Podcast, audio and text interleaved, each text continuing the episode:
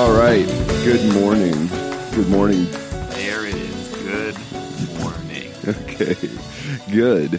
All right. Well, the, we'll just move forward from here and let me re- uh, repeat some stuff for the listener because the listener wasn't aware that we uh, We're were. now Jonathan and Jason. Uh huh. We've uh, we've decided to retroactively implement uh, pseudonyms for privacy purposes. Um, you were worried about the amount of times we were referring to each other uh, in using our uh, our given Christian names.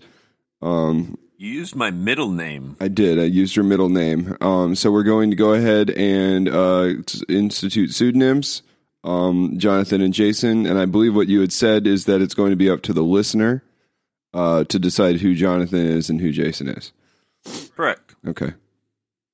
Uh, I see, yeah, this seems like it'll um, take care of this fine, and I'll go ahead and uh, go back and scrub our names from all previous episodes of the podcast, and um, or, or maybe no, you know, I'll just I'll upload new variants where I just where I just dub over our names.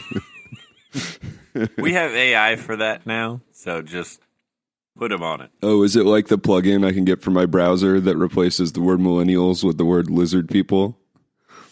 Have you seen that? yeah, one? I mean, if that's your preferred version, but yeah, Yeah. basically that. it makes all those articles about avocado toast much more entertaining. Hey, that's not bad though. What avocado toast or lizard people? Avocado toast. I'm very anti-lizard people Okay, you're in the sense of actual lizard people. Uh, millennials are fine. oh, okay. Well, I mean, if we didn't have lizard people, who would run the government? Is my question. Um, it's not going to run itself. Mm-mm, no. Uh, you gotta you gotta get make sure that shapeshifters uh get their due. Did you know that like uh you know we have mm, boy I see this weird fork in the road, and one side of the fork is me talking about how I used to read like Alex Jones freaking out about lizard people for kicks and giggles like 15 years ago, and on the other fork is me asking you why your wife posted a photo of avocado toast with chocolate chips on it recently. Uh, with Why? I, I I'm not necessarily going to be able to give you a why on anything. uh, yeah, well, mm, okay, well, related to my wife at least. Um, okay, so avocado toast, chocolate chips, yeah, just like just packed on there. kid life, I guess. I mean, it's not a regular occurrence, but you just lead yourself into these situations where uh, kids just sort of put you in places you never imagined you would be, and then you just sort of step back and look at the insanity of it all, and then say, "Hey, this is happening." So, hmm, I, I require more. Uh, was it the kid's idea? Uh, is this the only way? Was it kind of like uh, putting ketchup on, you know, whatever dinner is to make sure the kid eats it? Is this how your how your wife gets the kids to eat avocado toast? Is this like a one off, like goofy thing? Was the kid like, you know, it'd be crazy avocado toast and chocolate chips, and your wife's like, time to appeal to a kid's sense of wonder and whimsy. It's it's chocolate avocado time. Like, it is not a regular thing.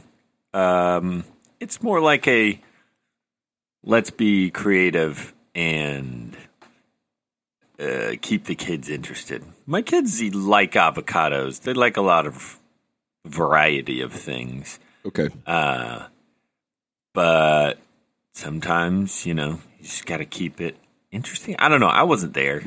I'm assuming that it was to engage with my youngest, Jules.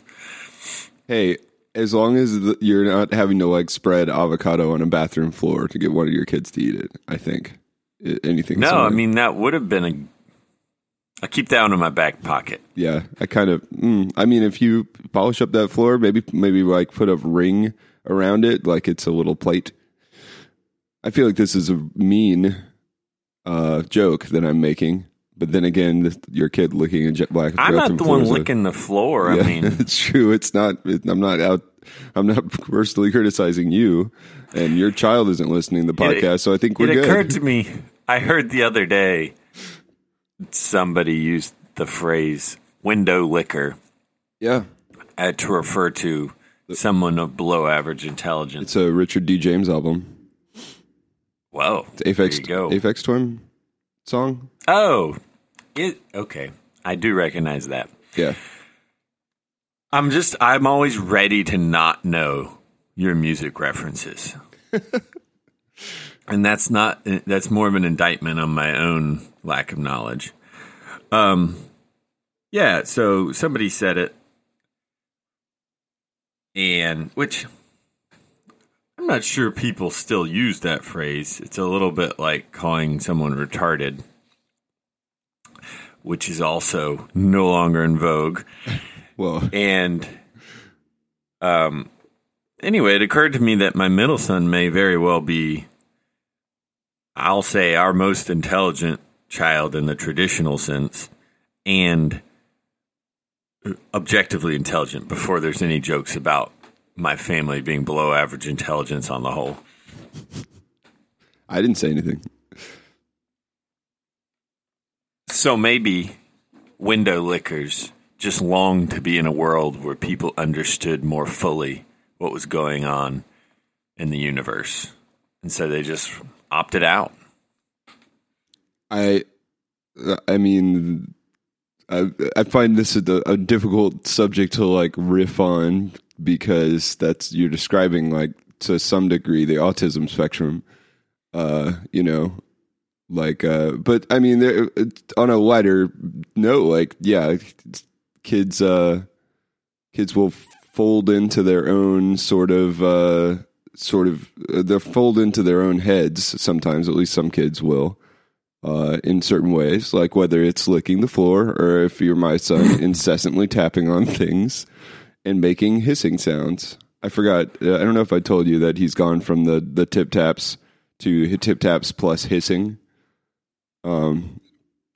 So, uh, well, he'll be. I'm not sure if you did tell me. I've told you about the tip taps, right? the- yes, Okay. definitely. So, the, You're just describing the next transition into the yeah. lizard person model. Oh man. Well, at least I know he'll have a good, strong political career ahead of him.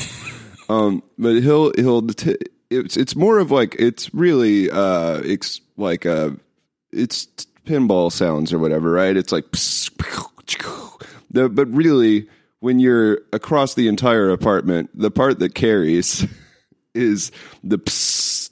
So now instead of us being able to be, you know, is go say go go to your room eh, for a few minutes, you know, if you are feeling really charged up and getting frustrated with us to tell you to calm down. He'll, you know, eh, he'll go to his room and we'll still we'll still hear the hissing sort of uh, segment of the of the tip tapping uh, repertoire. Now that sound, those sounds are reminiscent of sound effects a lot of boys make while doing activities. It- Yeah. yeah, and I'm even guilty of it to this day, like drawing, playing with toys. Certainly, even drawing, where you just sort of make noises to go along with. I don't know what that instinct is, and I say boys because I'm fairly confident that it is much more prevalent in boys, but that's just I I remember doing that. I've never in my life made a sound effect while I was drawing a thing. so you know, everybody might approach Well, usually it's refer it's usually when you're drawing something that somebody else is looking at like part of a thing. Well, I won't go into it, but I, I, I would have been uh, candidate one for pew pew pew sounds as I drew pages and pages of 2D battlegrounds uh, of, of of little stickmen uh, fighting. Did you were you on that? Did oh yeah, you got me on the 2D battlegrounds oh okay. thing. Um, early on, yeah, Yeah. it was like a um, church bulletin thing. You could draw. Oh yeah. You draw one wavy line down the down the long side of a church bulletin, and then it becomes like I mean, in retrospect, this was also like on top of Desert Storm, so it immediately becomes like a little like uh, sand dune uh, battleground, and then you're just drawing stickmen and tanks, and then you're filling in the top with planes. Uh, And I eventually, so I used to fill up a notebook with those, and eventually I got to the point where they were more about like a specific storyline than just like random tanks and, and mans. And It was a graphic novel. no, well, it was more like a single panel gag of like this plane is flying in, but there's another plane on the other side, and that plane has a huge bomb, and that plane had better look out or whatever. You know, Oh, I do it before. I I usually do two panels. I see. before and after, and it's exactly what you're saying. There was the setup, and then there was references to what had happened in the aftermath. I mean, looking back on it, it's, it's fairly gruesome. It's piles of dead stick bodies. Yeah, it was a uh, that there was a um, and I was probably around Archer's age. I would have we maybe a little older, probably like eight or nine. Um, but like yeah, he uh, nope he he draws he draws pinball tables, um, not not And- war. And thinking about it, no one would be able to hear me across the house making drawing sounds, especially if it was just me. It's more like that sub audible imitation of whatever you're drawing, especially if it's a gun or something. Or you're like mumbling I'm- something. Nowadays, my sounds are more in the nature of, just for example, let's just go with like a zoop or boop, boop, boop, like descriptive of something I'm really trying to get across. It's the equivalent of using your hands and wildly gesticulating to get your point across. Then you add sound effects. Uh, as a kid, it was probably more, uh, you know, crashing bomb sounds and such. Now your verbal gesticulation as uh, of your zhoops and your boop boops. Uh, this is to for the benefit of whatever child you're drawing a, a thing for, right? Uh, you're not like alone in a room zooping. I mean, you can be. I just Um, I'm just gonna go with the first thing you said. Yeah, okay, okay, um, awesome. Uh, yeah, we, have you have we talked about the YouTube drawing videos? no, Um, this is this is, I I feel like um, it's it's about the most wholesome thing you can find on YouTube these days, other than like '60s videos of the Beatles or something.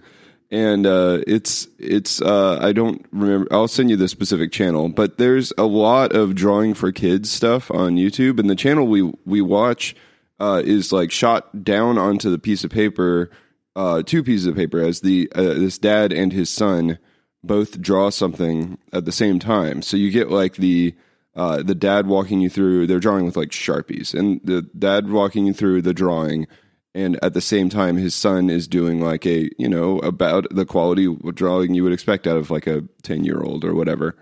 Um, and it's great. Uh, we it's all like uncut and stuff, so you can sit there and and do it at their speed.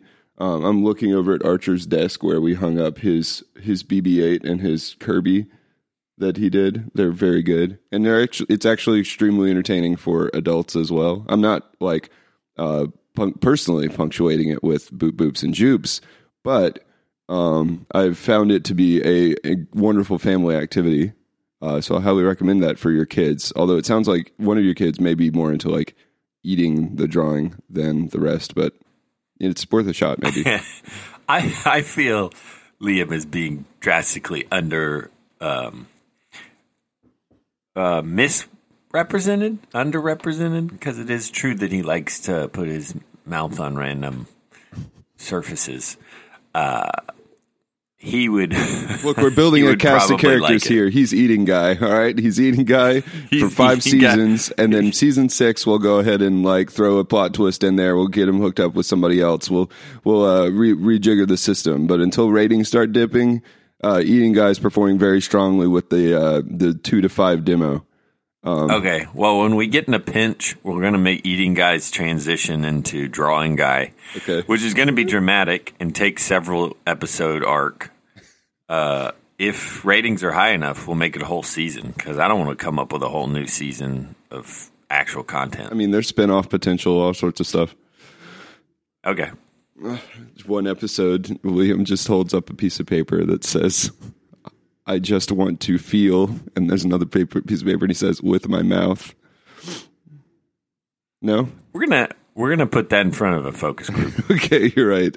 I probably need some outside outside opinions there. I could go really wrong. Um, well, I'll look that up. yeah. Anyway, I I think you guys might really enjoy the YouTube drawing because we certainly do. We've drawn excellent. We've drawn uh, SpongeBob. We've drawn Kirby. We've drawn uh, Archer went and found one on on uh, Father's Day. He drew me a uh, cartoon like number one dad trophy. So that's up. I'm looking at that across the room right now. That was pretty pretty sweet. Hmm. Yeah, I've noticed over the years that I'm sure somebody else has figured this out, but it appears that people's drawing skills tend to lock in at certain levels. I hesitate to say fossilize uh, because I've never seen how concerted effort can change it, but it's like handwriting you just notice that people just sort of draw a certain way after a certain point in their life and it just stays that way. So have you noticed an improvement of your drawing or have you not been participating? I know I've been participating. I I I find it. Um, my issue with drawing is that I'm in, incredibly impatient, uh, and I I my brain ends up making too much of a value proposition out of like the uh, sort of ROI of a drawing. Um, so for me, uh, it, it they aren't that long, and it's a cartoon, so it helps me uh, sort of be precise with my lines because otherwise I'm the kind of person who would prefer to have a pencil and kind of scribble out the general shape of something. I basically want a minimum viable drawing most of the time. Like, like you get it, right? All right, cool. Now we don't have to do this anymore, and I'll you know move on to something else. So I, I'm not there to like. This isn't like a shading practice or anything. Like all of the things that I find kind of frustrating about drawing. This is a like a cartoon line drawing with a sharpie, um, and it is cool. Like you get to the end, and and you've the thing about drawing is, is too is that you uh, you're you, I mean, there's a definite like correlation between like time spent on a drawing and the quality of the drawing. So you spend ten or fifteen minutes very patiently drawing out a a, a, a line work on a um, you know R2D2 or whatever. And you get to the end and now you can you you can either be done or you can color in the blue parts. Then after that all of a sudden you can shade that and it's kind of fun because you have a decent drawing that you took the time to make right? Like it's it's this like steps in the process. Um, so I found that good. Um, I haven't been like framing my drawings or anything but I have had a good time Well, I wouldn't turn down a world's number one podcast mate sort of drawing of any sort. I mean, Okay. frame not. I'm not gonna be picky about it. I'll check. I'll check the saying, channel and see if that dad and his kid is, have done one. If so, I'll copy it. Um, Uh oh, I see. I see a side effect here. I, I just You're you're abdicating all of your creative uh, instinct and ability to this channel now. yeah. Oh, absolutely. Um, I just sent you a photo of. Did you get that photo? Uh, uh, I, I did. okay. There's that's Archer's Kirby, angry Kirby, and his uh his BB-8. I was Yeah, quite impressed. not bad and highly recognizable. Yeah, yeah. Yep. It's good stuff. Boy, that's some All that's right. some wholesome podcast content. I, yeah, I went into the today thinking, all right, Brock has to leave right after eight. I have no idea what we're going to talk about. Maybe we should just freak out for for an hour. and I'm very proud of us that we have gone this far into the podcast and not freaked out. Wait. Uh, specifically about anything, or a- just like lose it? Well, uh, specific. I, I feel like the last week and change, uh, or you know, the last twenty four hours have been, um, from a like a a uh, current event standpoint, outrageous uh, by any standard. Uh, and we're less than twenty four hours out from uh, the the president's meeting with with uh, president of Russia, and uh, Gosh, Germany classif- apparently Germany classifying us as an adversary for the first time since 1945. Well, I'm going to go ahead and guess that it's not in the same vein as their last usage of adversary, but I, I think they're trying to we're splitting some hairs there that I'm they're not trying to get splitting. leverage Yeah. where possible because they feel powerless compared to the situation. Basically, if you're not a mega power um, by size and economy like the U.S., and you're not willing to be a inhumane bully like Russia, sorry uh, to generalize here, oh, no, Russian it's, government, It's it's fine with me. um, you're in sort of a bad spot. uh, ugh, as far as influence goes. right. Um, so yeah, so you know me, I yeah. I'm I'm very ready to understand at least what tactic could be taken from a situation, even if I don't necessarily currently think it's the best course of action. Um, but and so correspondingly, though I think a lot of things that have been going on uh, U.S. politically are ridiculous or um, concerning or polarizing. it stopped really moving the dial all the time, as they say. But this time, I was, I think, literally uh, su- surprised.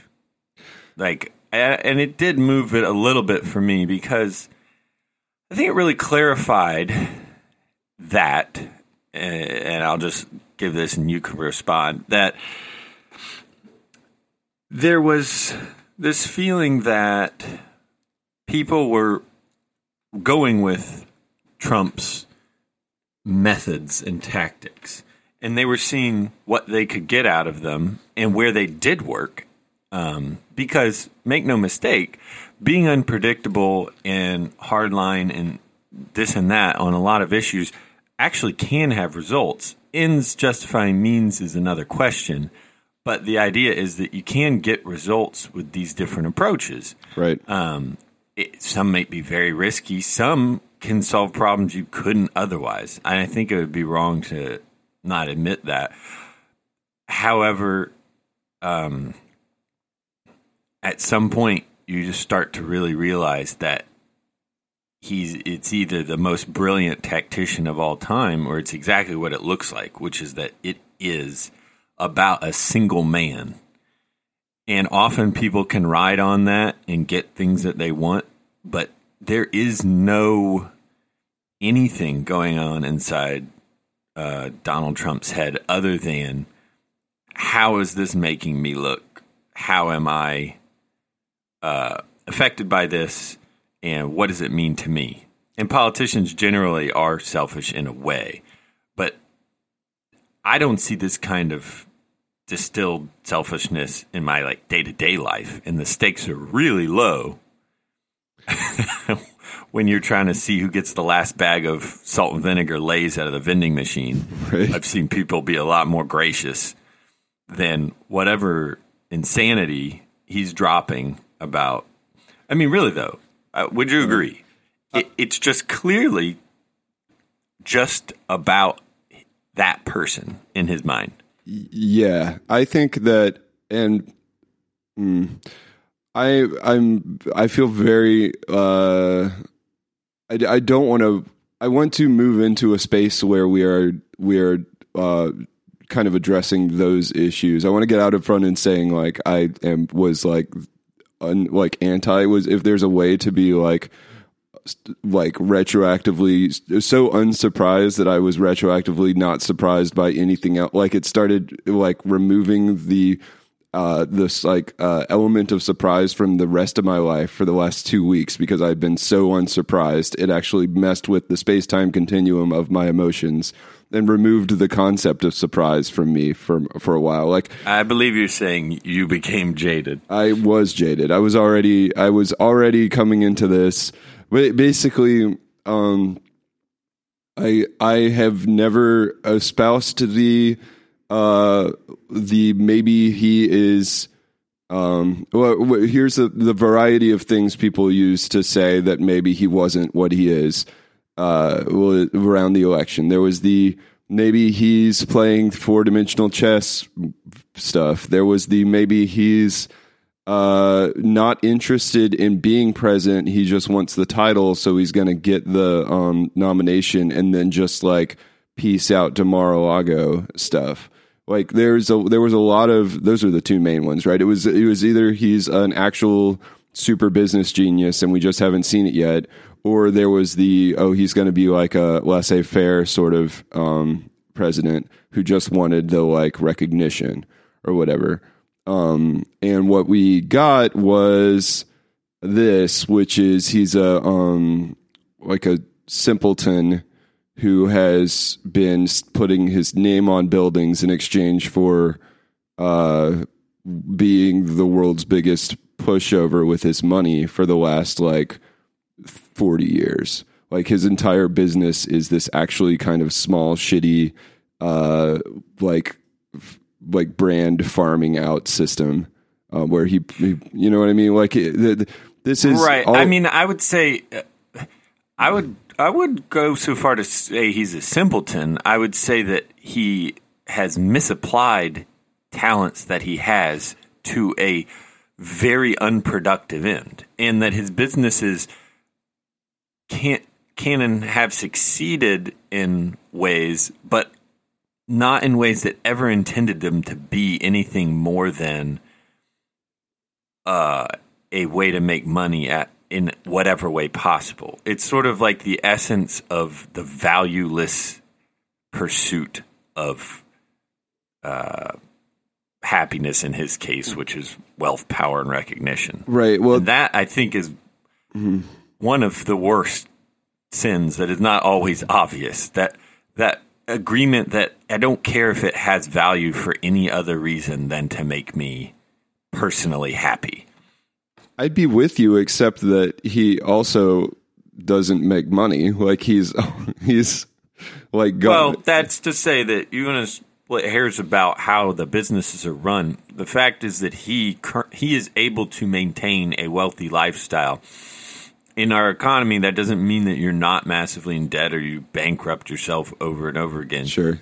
But it just reinforces my point, which is that it, it's a it's a strong indictment against someone who would accept that way of life because it gets him ahead. Sure. Yeah. I mean, I think that like uh, the Uh, what I mean by simpleton, and I'm, I'm gonna stand behind simpleton to a certain degree. Although I guess like argue, arguing over his like Like like right, like not unable to be intelligent, but I- unwilling to be a broadly minded person Well, in like, any an- sense. I read an Anthony Bourdain recent uh, interview yesterday where he was like, uh, "Why are all the blue collar?" You know, and he had he pointed out some reasons, but he also, on some level, was confused as to why a bunch of blue collar people would vote for somebody who'd never changed a tire in their life.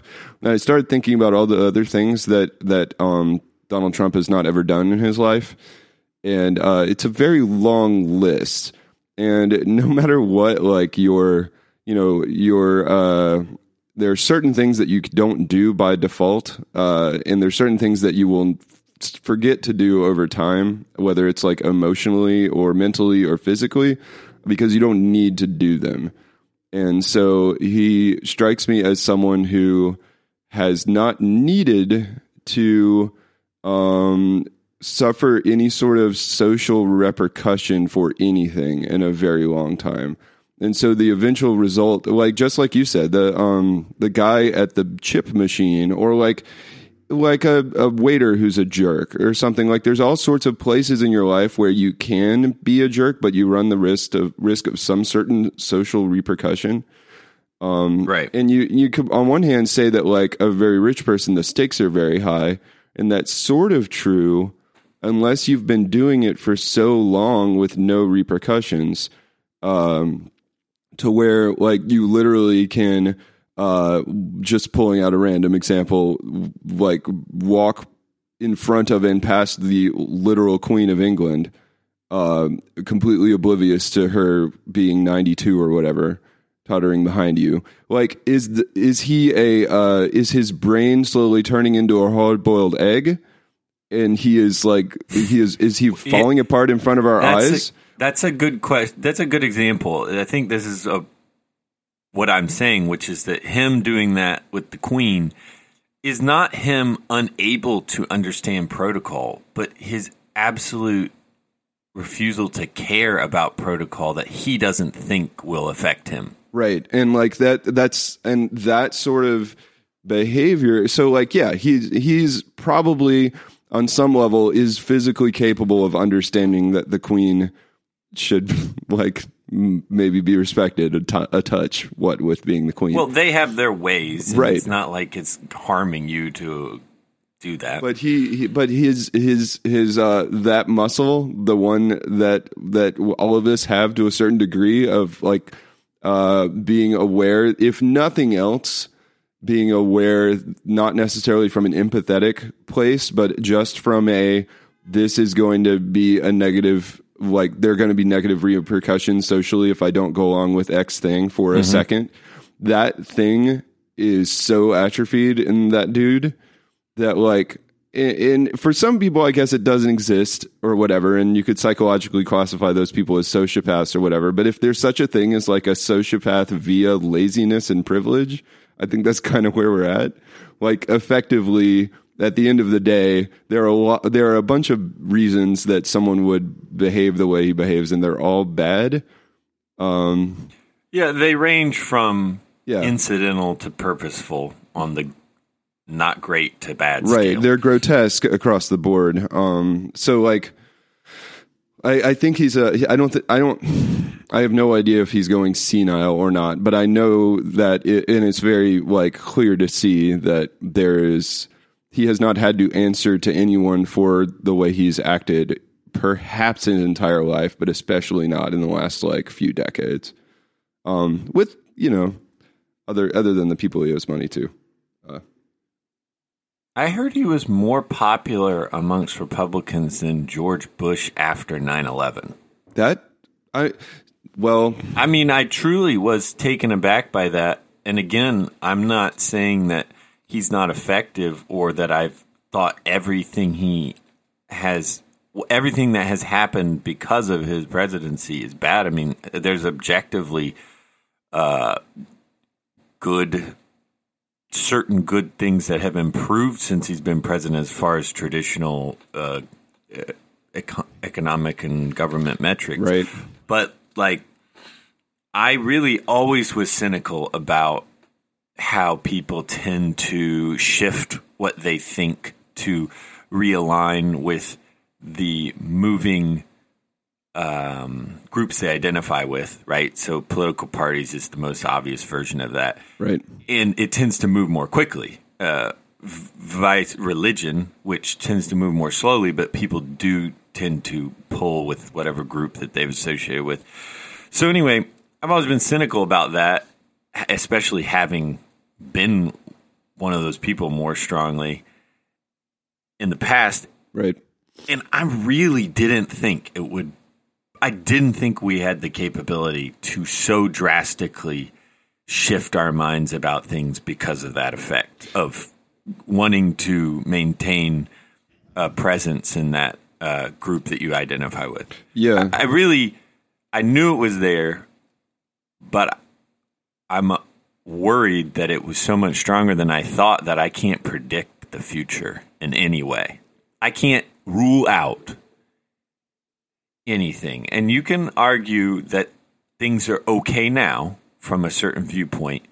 But what I've seen, the ability of people to shift their very positions on things and be like, oh, you know what? Actually, this is a fine way to approach this, being so drastically different than what they espoused as an absolute ideal beforehand, uh, is so much greater than I thought that I just can't predict where people would stop, really. Yeah, and like the the overwhelming support among like conservative Christians is I'm I'm needing that too. Well, that's with a K. I definitely don't need it. Um, I, I'm thinking about that a lot. I want to. I, I have my summit notebook. I I am coming at it from this mindset of that's the notebook from the summer camp I went to. Oh, listeners, uh, that's a. I, I don't want to go into that book and just dunk on it randomly. I'm going to like look at it and consider it, and we will have an episode where we go through it. But like my I, I think I have a, a few different reasons because I feel like I can put myself in the shoes of someone on the other side of this shit show really easily um, because I know all of those things. Uh, it feels like because I don't feel like they have those things have changed in a long time. Um, this is sort of the this is the, the platform that things have been on uh, for a while. Um, like the overloading the Supreme Court to reverse Roe versus Wade, for example, has absolutely been an explicit goal of uh, the like of what I, I, was raised with that being like the political goal long term of the Republican Party for forever, right? Um, so I, I think that there are a few different ways to look at not to it's really hard to not like broaden this outside the scope of like just Donald Trump into the like problems with the entire party. Um, but if we try to put it just on Trump, I think that you've got a few main things that make it okay for or make it feel okay for um, you know the eighty one percent of white Christian males to support him or some whatever gaudy number it is. Um, number one is it's this idea of fighting fire with fire. It's the fact that you've been grown up, you've grown up your whole entire life and everyone being like Congress, pff, those buffoons, like everyone being very down on all of the government and all of the bureaucracy and they're all just fat cats up there in Washington and like this entire mindset that like all those people are terrible means that if you get your own terrible guy and he's like, "What's up? I'm a terrible guy." and I'm but I'm your terrible guy. Let's do this. You're like, "Hell yeah, terrible guy to the rescue." Like I absolutely think that it's easy to uh um, to downplay a lot of his terribleness because you've convinced yourself that they're all terrible. Um, there's that.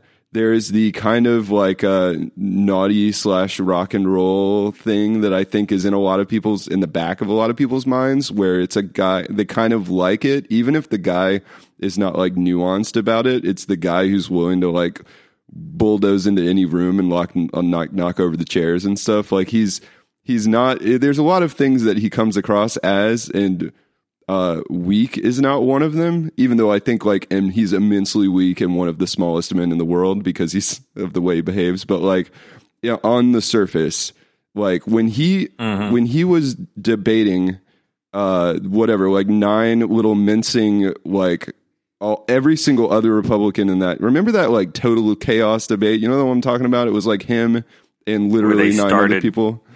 Oh yeah, yeah. yeah it was him and uh, Ben Carson who like was lucky to find the right stage and like I'm ugh, I don't I'm all right, let me back up. I don't want to just shot. like cheap shot everybody, although I think he's a moron. Um, but like it was him and Rubio and Ben Carson and all of these other people, and all he did was like uh, again with the like the invulnerability that comes with the like uh, the unwillingness or the inability to see social boundaries he he said stuff that no one else would say, right? And and it's not like he was brave about it. He just like was the only person who would get up there and like make fun of somebody.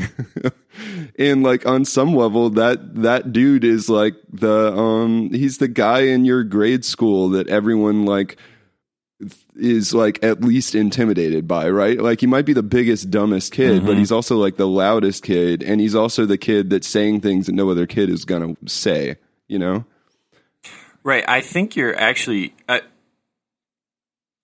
you're saying a reason why he legitimately is appealing. Yeah. Which is that as as much as um,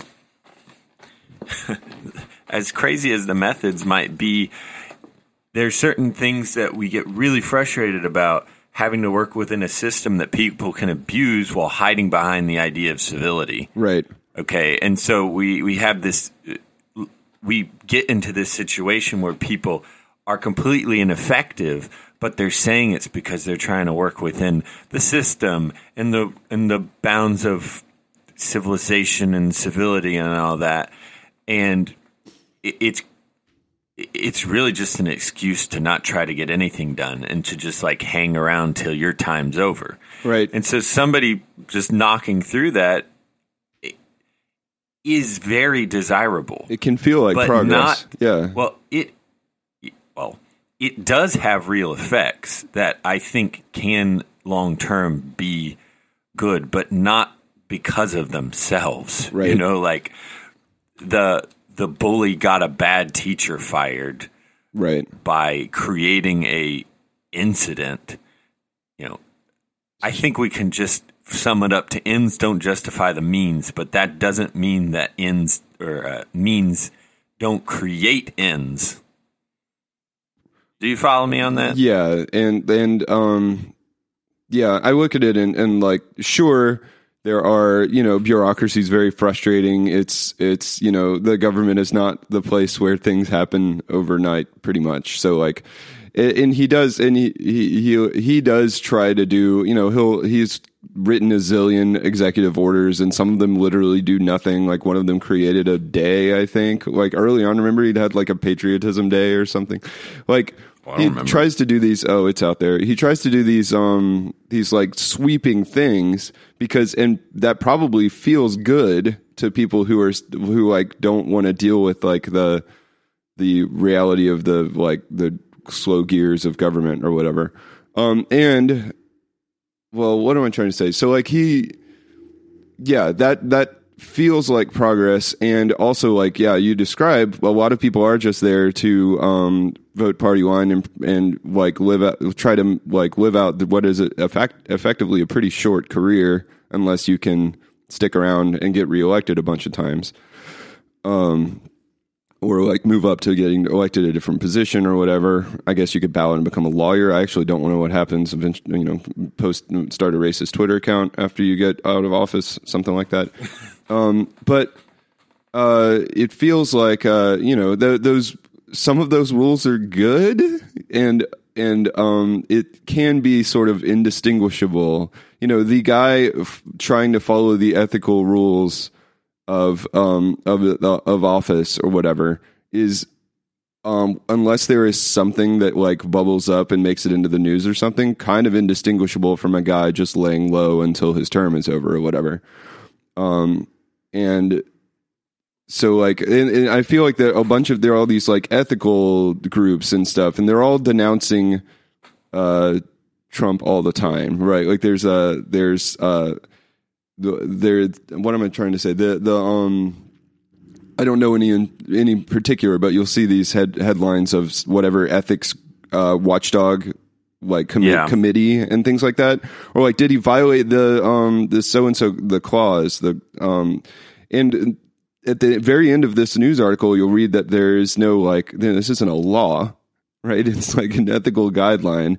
And the ultimate result of it is going to be like the Congress writes a sternly worded letter to the White House because none of these things were set up with like uh you know uh penalties really they were just set up as like uh as uh Right. deterrents but they're Yeah, we start to realize, well, if you don't care, I mean, I guess we really didn't yeah think that you wouldn't care about that. Like, well that's the thing is like, like, well, a, you're grounded. a lot of this stuff was set up with the social construct of like, a Where do I go? Yeah, it, it was set up with the social construct of a politician being very sensitive to public opinion and being very sensitive to the opinion of his peers and stuff like that.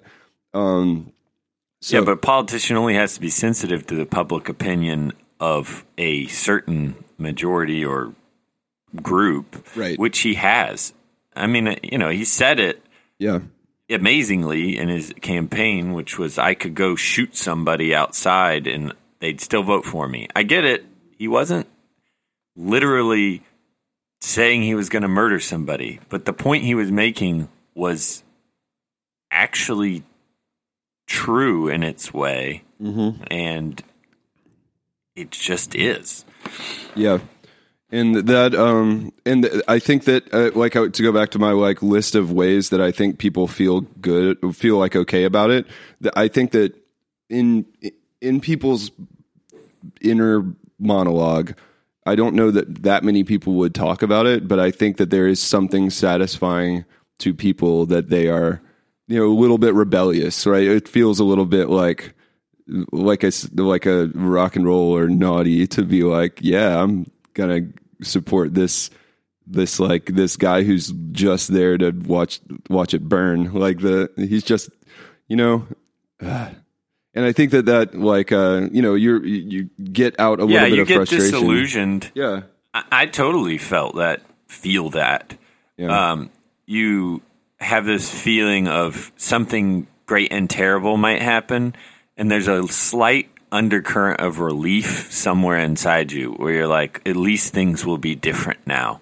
right. You just feel a release from that frustration of un- being unable to change the things that are frustrating about the way uh, everything works. right and and all of this stuff is piled on top of so much baggage if you are you know if your only news source is is fox news or whatever like you've got you've had eight years of fear that uh, of like uh you know of being told how disastrous the obama presidency was and uh, if you're my um but if you're my stepdad uh, in law you're you you thought genuinely that you would have to be hiding your guns in the ground and also that gas would go up to $10 a gallon when he became president. And you feel like you dodged a bullet like you know so you you you like just made it out of there alive according to the narrative of that stuff and so you're you're like finally a chance to to change and you know ugh. so it, yeah it's change for change's sake it's it's the uh it's the and, and oh so my third one is um, why I think the Stormy Daniels stuff doesn't matter at all. Uh, period. As much as it uh, makes news and then causes, you know, a certain you know, the left wing folks to go on Twitter and be like, "I see about this. Will this change your mind?" And it's, I, I'm not sure what will change everyone's mind. I'm with you on that, um, but I think very specifically that won't because uh, sleeping with a porn star is a super duper alpha male thing to do. So yeah, I mean, what are you gonna do? You're gonna like prove that he slept no, with a porn star? You know what I mean? there, the only thing there is, um, you know, the whole campaign contribution thing, which I don't know that that. I don't think people care about that. I- yeah, The moment I heard it, I thought I, it didn't take me a second. I thought exactly the same thing as you did. I said this may make him more popular. yeah. I, I- I'm not sure why we're freaking out about this. Like, period. Uh, Have you not seen the pattern yet? Yeah, he's a he's the t- literal tackiest man alive. He likes gold toilets. He's a freaking cartoon character of a alpha the, male. The question remains: How is it not off-putting the people who would, who had built up years of saying that uh, morality is important? I've got two reasons for you. Uh, number one, well, oh wait, let me write down both before I start talking, before I'm going to forget. Um, let's see. Uh, da, da, da. Oh, I've already forgotten the second one. All right, I'm going to just go with the first one.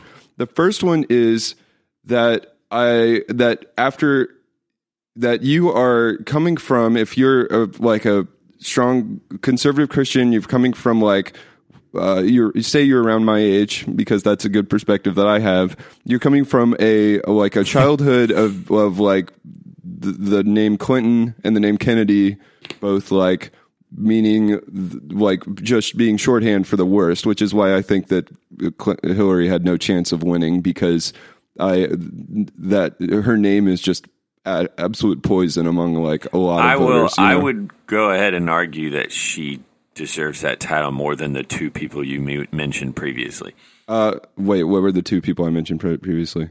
Clinton and Oh, Kennedy. I just meant the surname Clinton in general, like the the family, like uh, all of it. oh, I was taking it to mean Bill. Okay. Oh yeah, I, I mean, uh, frankly, I was not that old when Bill Clinton was president. I have not. I, I don't have a lot of of context of, of um, you know, one way or the other. I, I grew up, you know. Anyway, point being, uh, you've you've lived in the narrative that um this stuff is like that that that Washington is secular. That there's this clear Christian secular divide.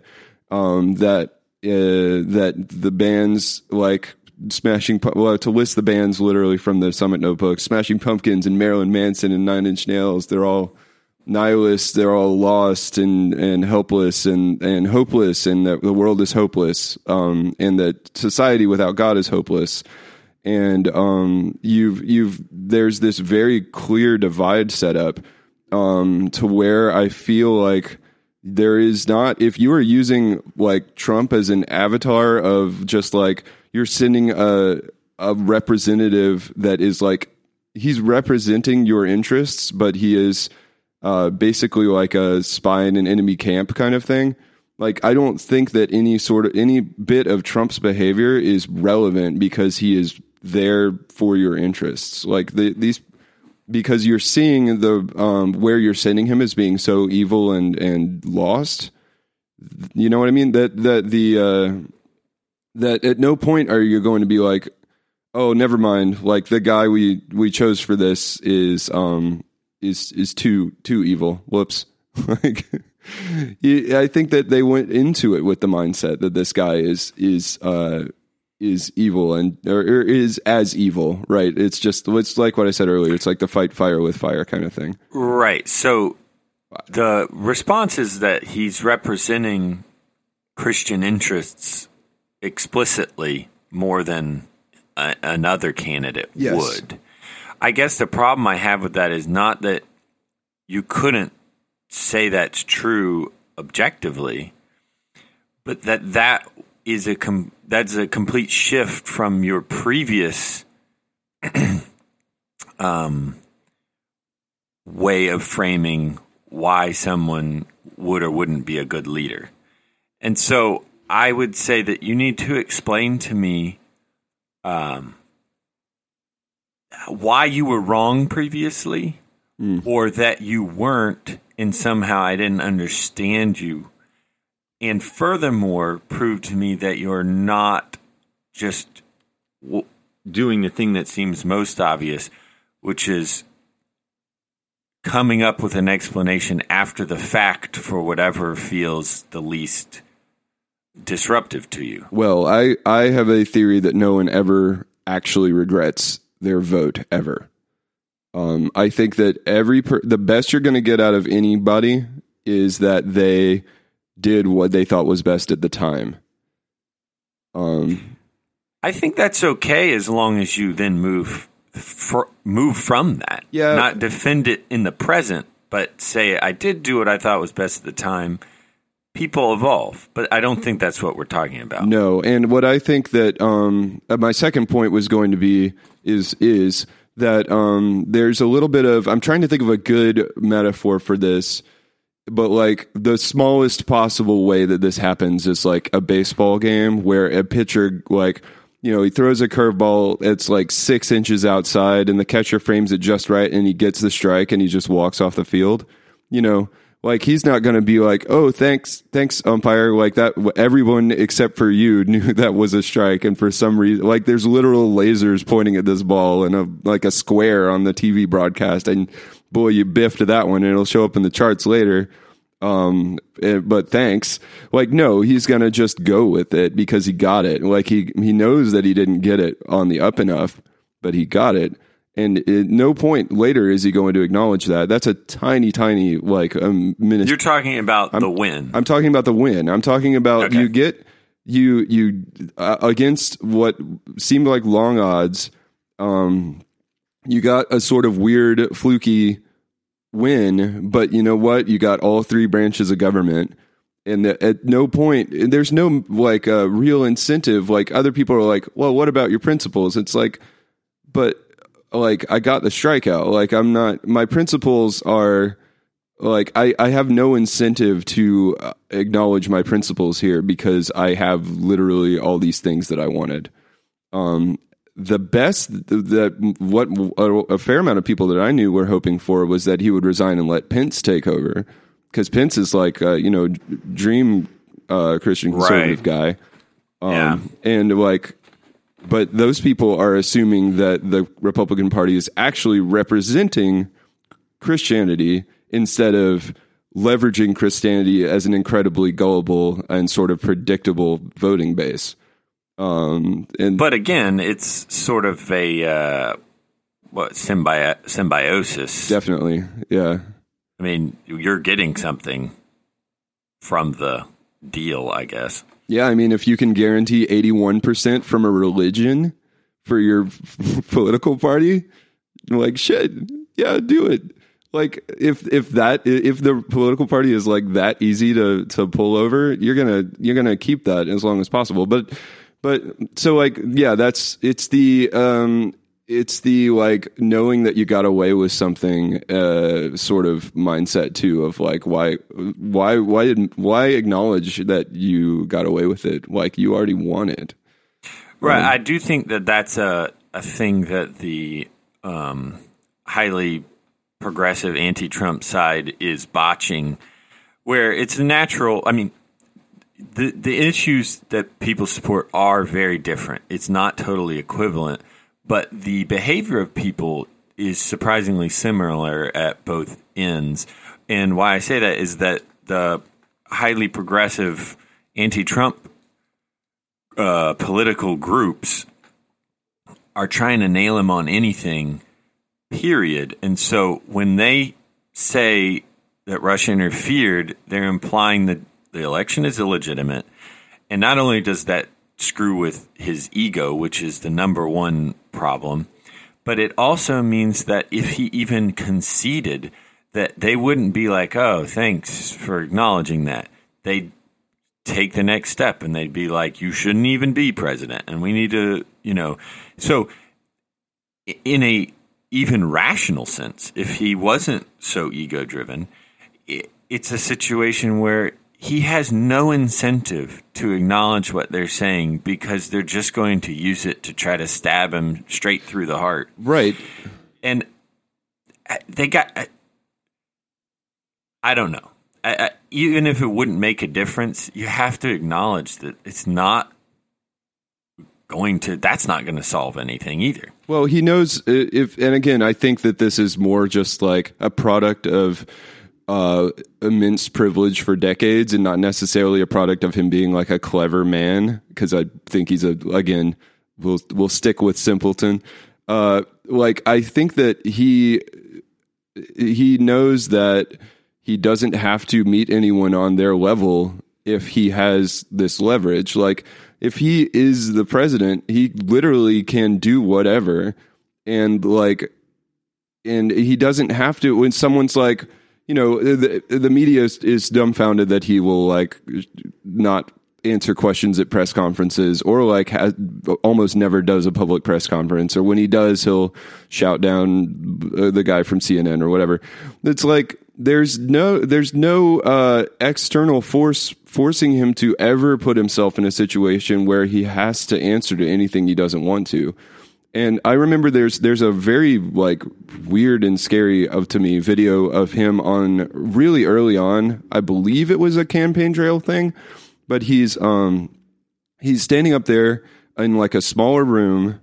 Um, this is an actual video. I wish I had the actual link. Um, and uh, there was a protester or something. This was all very. It wasn't like a big, uh, you know, banners rally thing. This was like in a conference room and he uh someone stood up and they started they were clearly you know like there's there's good faith questions and then there's like somebody who's there to protest and this guy who stood up was clearly like worked up about whatever the issue was at the time you know so he doesn't stand up and say i have a question ever heard of her how about that he says like Mr. Trump, why did you, bo-? and, you know, he immediately launches into like protester monologue, like, I know I'm going to get kicked out in a second sort of mode.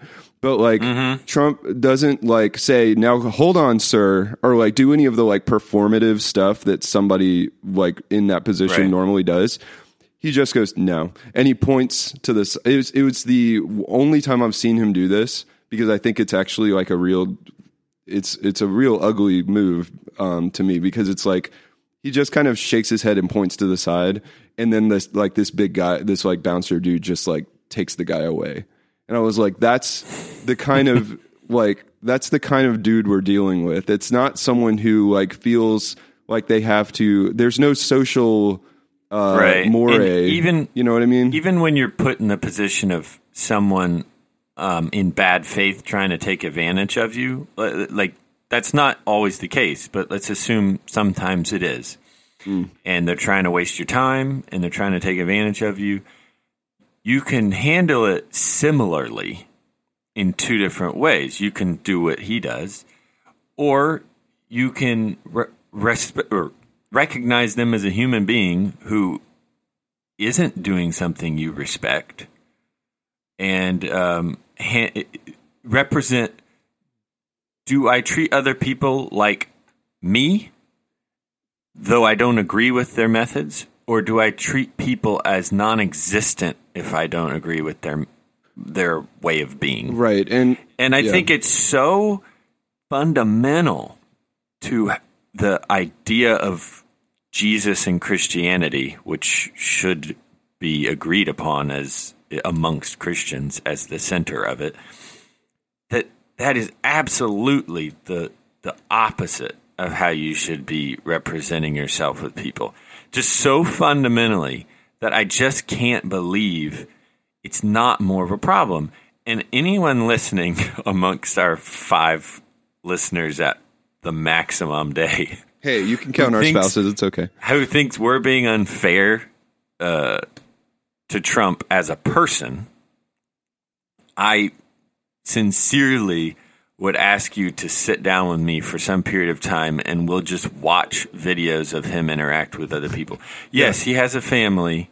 Yes, he is at some level normal. If you hang out with anyone in person, you realize, okay, so they're not just an object. They are a person. For all their faults or whatever, at some level, they have feelings and uh, motivations and such, right? But that's true of every single person in the world. So just sit down with me for a while, watch a video, uh, uh, maybe unedited clips of just him talking to people, and I will listen to you defend him as a a person who is not antithetical to every belief you have about how people should treat others. And uh, I think um, I can't decide if my viewpoint on this is darker than yours or not, but I don't think that his behavior is relevant to anybody. I don't think that uh, that voting bloc actually thinks that Trump needs to or should uh, behave in a Christian manner. I think I don't think I think the like period where that uh, they it, I don't know what happened really other than the constant metaphors of war of of spiritual war of like cultural war um, and and the you know the fear mongering of the the dangers of Hillary and Obama and the Democratic Party, and they're coming for your, uh, you know, your culture or whatever. I don't think. I, I think that all of those things have put us in a place where people see Trump as a as a as a weapon against that, as like a defense, like I, as a uh, as a tool. Um, I don't think any of those people are going to be swayed by Trump's non Christianness because I don't think that he is their Christian. Uh, I don't think that he's there as a uh, Christian I know, but I want representative. I want some I want he's there as a he's there as a defense against. I'm not going to argue with somebody saying he's doing things that no other president has done to support uh, what is generally accepted as things Christians have wanted through the government. But I Yeah. demand to have an explanation as to why it's not a bigger problem that he is the most unashamedly anti Christian person ever in the public political eye. I'm not saying he's the worst person that because people hide all kinds of stuff, but unashamedly is true and it has a worse effect, which is that it normalizes for society that behavior.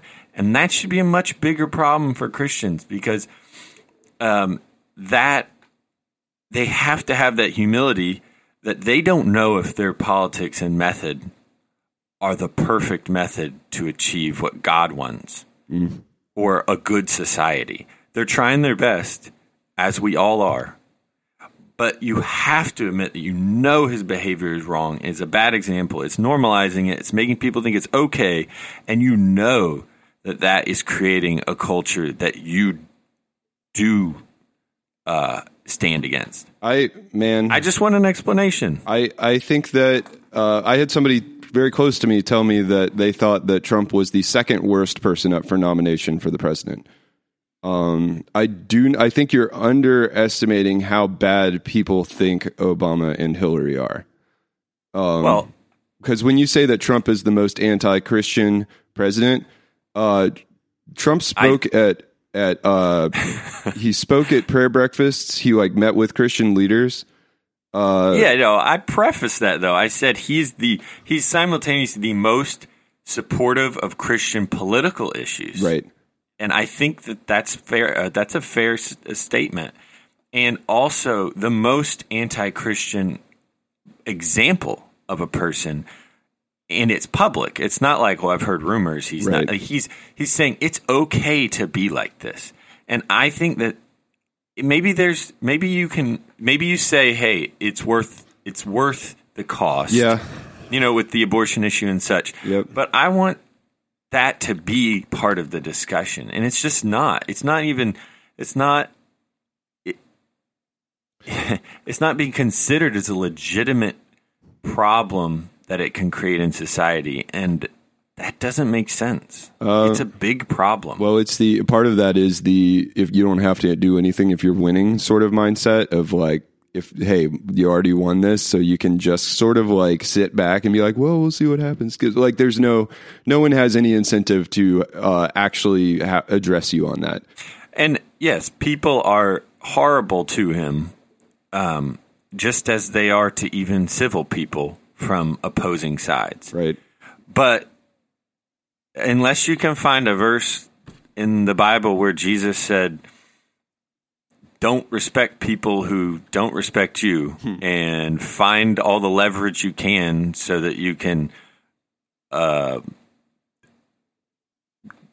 reduce their influence over you. right I, I don't know. It just ends never have justified the means, and I don't know why that's not a discussion all of a sudden. I, I mean, I, I think all you'll end up with is all you do end up with is either uh, justification via the concept of war, which I think a lot about. I don't know that we have enough time to get into it. We're- I'm probably pushing you late already, but like the um, war as exception to sin is a weird um, through like through line in the Bible uh, that Yeah. I haven't thought enough about. I think um, even down to like what I guess is probably legitimate, which is that you know the Ten Commandment, uh, "Thou shalt not kill." Um, I was always taught is actually "Thou shalt not murder," um, which is you know a big exception in the context of war, right?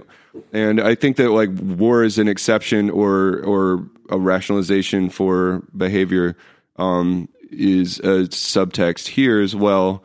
Um, but also there's the well there's the both sides are badness right? It's the like uh trump was the second worst person on the ballot. It's the like well the you know the belief in the democratic party being like fundamentally unchristian because of their social views or abortion views or whatever. Right. and so like all you're doing is you're picking the lesser of two evils. And at that point and especially um like um yeah, at that point you're you, there's not really a bottom to the Republican Party because the bottom is the Democratic Party. You know what I mean? Like it's there's not like I don't know what the Republican Party would have to do for a, a lot of that 81% to consider them worse than the Democratic Party. It's certainly not going to hinge on one man's behavior. Period. Like it- like Trump could the best that could happen is that eventually the Republican Party disowns Trump, which I don't think is going to happen um, for a variety of reasons. But like that's that's the problem. Like we're you're not talking about um, a scale where there's like a, a threshold because the threshold is the other political party.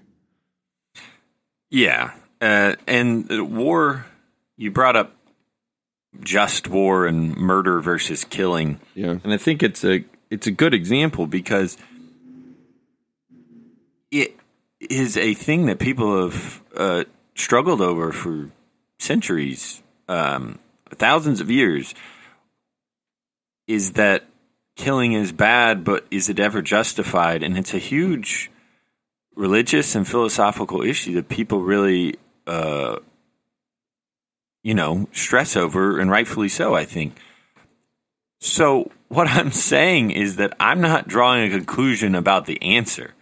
I'm saying, why is there not more struggle within the Republican, the ethical Republican, and explicitly Christian community of Trump supporters about whether or not to support that kind of behavior? Yeah. It's not that I'm telling a conclusion. It's saying I'm I'm asking where is the struggle?